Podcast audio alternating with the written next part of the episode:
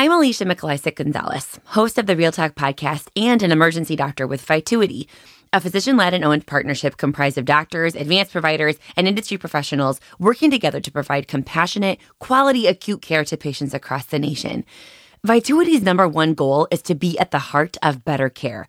But in considering what's important to us and prioritizing the wellness of our clinicians and employees, Vituity has also made diversity a focus of their work. The following episode is brought to you by members of one of Vituity's enterprise resource groups, created to provide support for different demographic groups within our organization. Our hope is to amplify stories from the diverse community of healthcare workers we proudly work alongside, while acknowledging the unfair systems we continue to struggle with in our country, and then work together to change them. This is Real Talk Unplugged.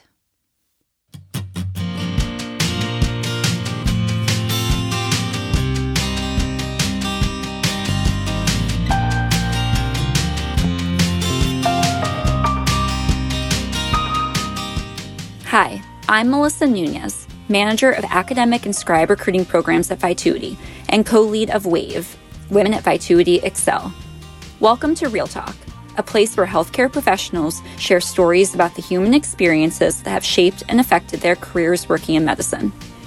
Today, we'll hear a story from Basan Hanuna, a talent engagement specialist based on the East Coast, working on the practice management side of Vituity helping those who are trying to enter the healthcare landscape for the very first time from residency or fellowship.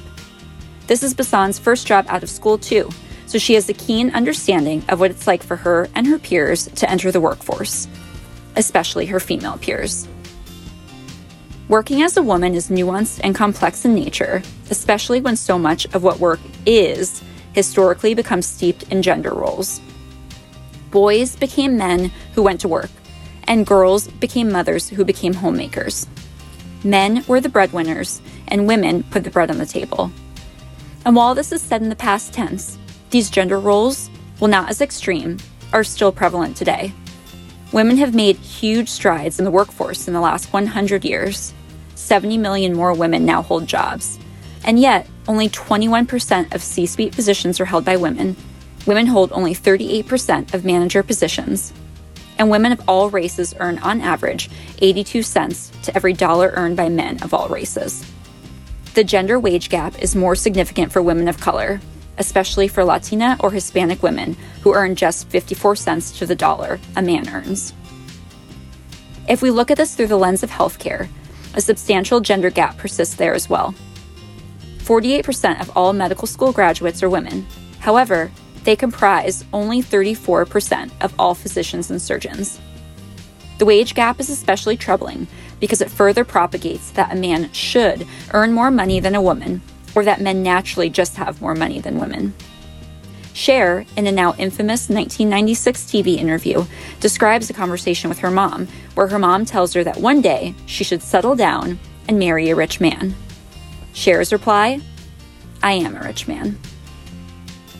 The issues of money notwithstanding, women in the workforce also have the added burden of dealing with workplace harassment, stereotypes, and implicit bias. Constant reminders to tame your tongue and measure your tone. Feminism and the social and economic developments of the 1960s became the agents of change for women to increase their ability to join the workforce while perhaps also cementing occupational segregation by sex. It has felt at times that the confines of our gender roles are inescapable like we may never climb out from underneath their weight. But how much of these viewpoints are self inflicted? Inflicted from our own upbringing, our own family, deciphering our place in the world anew. Gender roles are culturally influenced, influenced by the media, society, and largely by our own family's rich history and unbridled influence. While I might look at traditional gender roles through my third generation American lens, what about the stories of first generation Americans? What if our heroine doesn't want to subvert the role of the working woman, but lean into it? And heaven forbid, what if she wants to change her mind? This is Basan's story. If you ask my dad, the reason my brother and I are so successful is because of my mom. My mother was a stay at home mom. This is pretty common in our culture. My family is from Bethlehem, originally in Palestine. I wouldn't say that this is true for all Palestinian women, Many women hold jobs there, but I would say it's definitely the accepted gender norm. For those that don't know, Palestine's in the Middle East and is in conflict with Israel. That conflict's actually the reason my parents moved out of Bethlehem. They wanted to give my brother and me freedom and opportunity. We actually first moved to Abu Dhabi in the UAE, the United Arab Emirates, which also wasn't exactly the best fit for us. My family's Christian and we didn't have a lot of equal opportunity there as Christians. So we ended up moving to the US, land of the free, to just give us more opportunity. We ended up here in this country, living in Florida at the time. Following pretty traditional roles, my dad was the moneymaker of the household, my mom the homekeeper, both working hard to achieve that American dream that everyone always talks about. And I actually think they were pretty successful. My dad worked IT for about 30 years, climbing up the corporate ladder before opening up his own successful business. And my mom had the important job of raising two kids, with the added hurdle that it was in a country whose social norms she also wasn't acclimated to yet. I give her a lot of props as well as any other first generation American parents, truthfully, for raising two kids in a completely different culture than one she knows. Still, she tackled this challenge with a bravery and poise that many would envy, and I know that I for sure appreciate. I grew up with this amazing image of my Palestinian mom who prioritized family above all else and was always there for her kids, her husband, all of us. She always knew the answers to all of our questions. Anytime you needed her, she was there. Anytime you had a problem, she was there. My mom, who supported your dreams no matter what. My mom, who understood everything that was happening in my life because she had the opportunity to, because she stayed at home and she was there to raise us. And I always thought, this was amazing, right? I always was like, wow, look at my mom. Look at this woman who's here supporting her family. And I think it's one of the hardest jobs.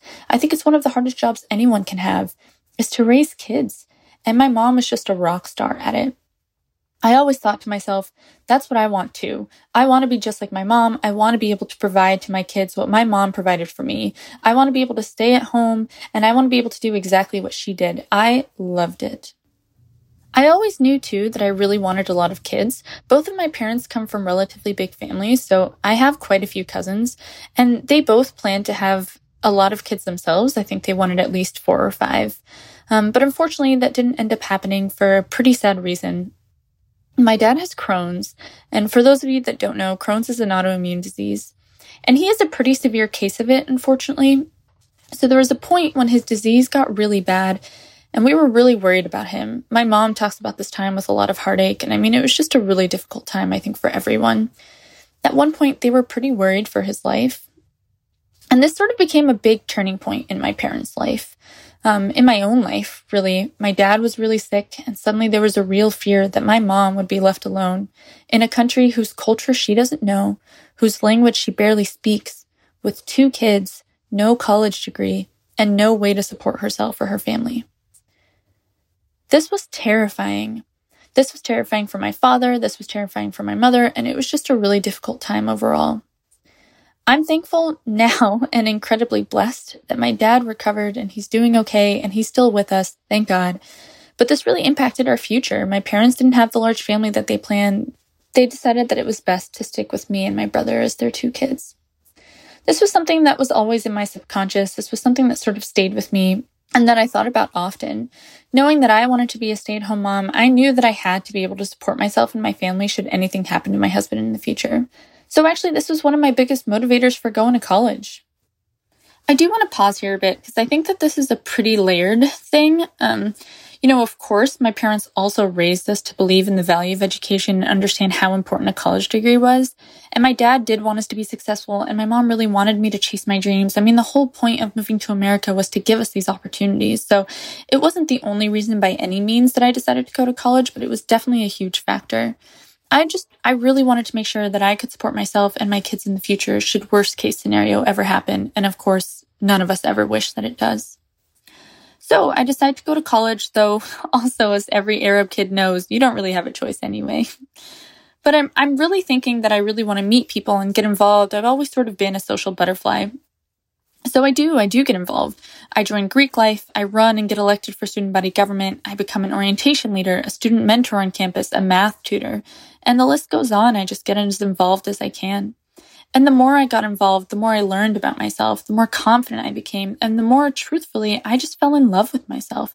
I mean, I found myself in college. I found parts of myself that I didn't even know existed, and I loved it. I loved every moment. I found my voice, the voice that I didn't even know that I had. I discovered passions that I didn't even think would ever even interest me, and I grew in ways that I didn't think was possible. My independence grew and I became more self reliant. I kept working on myself and discovered that self betterment was my biggest motivator. I kept pushing myself to grow, kept pushing my limits, stepping out of my comfort zone, and I became a person that I was really, really proud of. My dreams and my ideas of the future and what I wanted started to change. The more I found myself and found what really motivated me and kept me going, my ideas for the future just kept changing and changing with it. And truthfully, I think this is true for everyone. I think as you grow, so does your path in the future that you make. And it definitely was true for me. So I graduated with my undergrad, and now I had this degree in my pocket that I could fall back on in the future should I need to. And that was basically fulfilling what the point of it was, right? I really just wanted to make sure that I could support myself and my kids in the future. But that ended up not being enough for me. I still had this thirst for growth, this desire to keep bettering myself, and I knew education was a key part of that. And so, for no reason other than my own growth, I decided to pursue my MBA. My parents absolutely supported me the whole way through. My dad was really proud of me. And though I wasn't living with her anymore, my mom still managed to be present and up to date with everything in my life, just like when I was a kid growing up. She's superwoman. I don't know how she did this all. I graduated with my master's at age 22, and my parents were so proud of me, but I also was very proud of me. I was the first in my family to achieve this, and I did this out of my own desire to. After graduating, I landed my first full time position here at Vituity, which only reinforced my desire for self betterment and growth. This wasn't a backup plan for me anymore. I didn't just get my MBA and go, all right, that's it. I'm done working on myself. No, this was a part of my life. I love working and contributing to society. I want and am proud of the career and future that I'm building for myself, and I am still finding ways to grow. I am still finding ways to work on myself and better myself. It's actually just still my biggest motivator. I know that I still want children, and I still know that I want to be as present as possible in their lives and upbringing, but I also want to keep building on my career. I'm proud of my achievements and the path I've taken until now. I worked hard to achieve everything, but I also know the reason I'm so successful is because I've had incredibly amazing parents who set me up to be this successful. And my dad's right. A large part of that is the fact that my mom was able to stay home and raise us as our full time job. And I still really admire that. So I am 25 now. At my age, my mom was a mom, at home in a new country with a new language and new customs, learning her way through a new landscape. At 25, I've graduated from university in the US with both an undergraduate and graduate degree. I purchased a home and I'm investing in the stock market. And yet, as a first generation American, I'm also learning a new landscape just like she was. I'm a woman learning what it's like to marry this independence, these American lessons and values, while maintaining the more traditional values of my upbringing. I want to work, but I want to have a family. I want to own a home, but I want to cook all the dinners served at my table. I want to take all of my mom's ideals and pass them down to my own daughter one day, while making sure they honor and respect her thoughts and feelings too. I am proud to be my ancestors' wildest dreams, as long as they're my dreams too.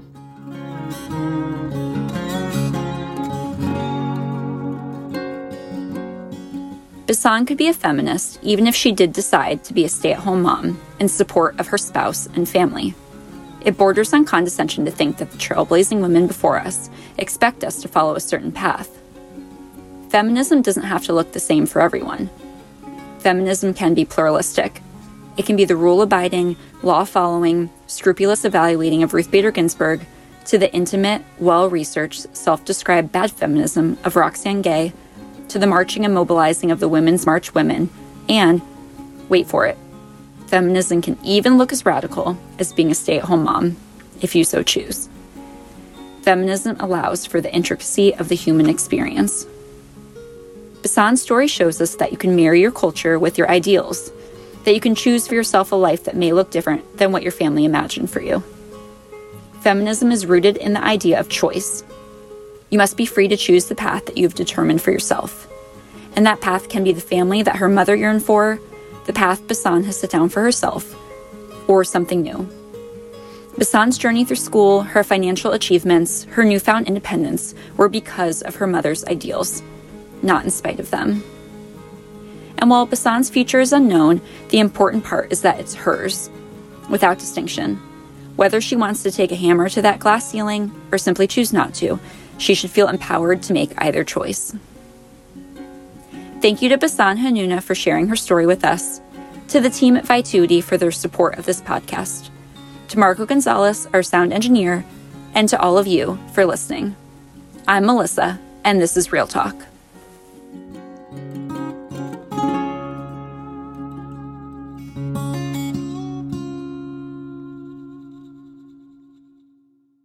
Want to connect with the Real Talk podcast or record your story with us?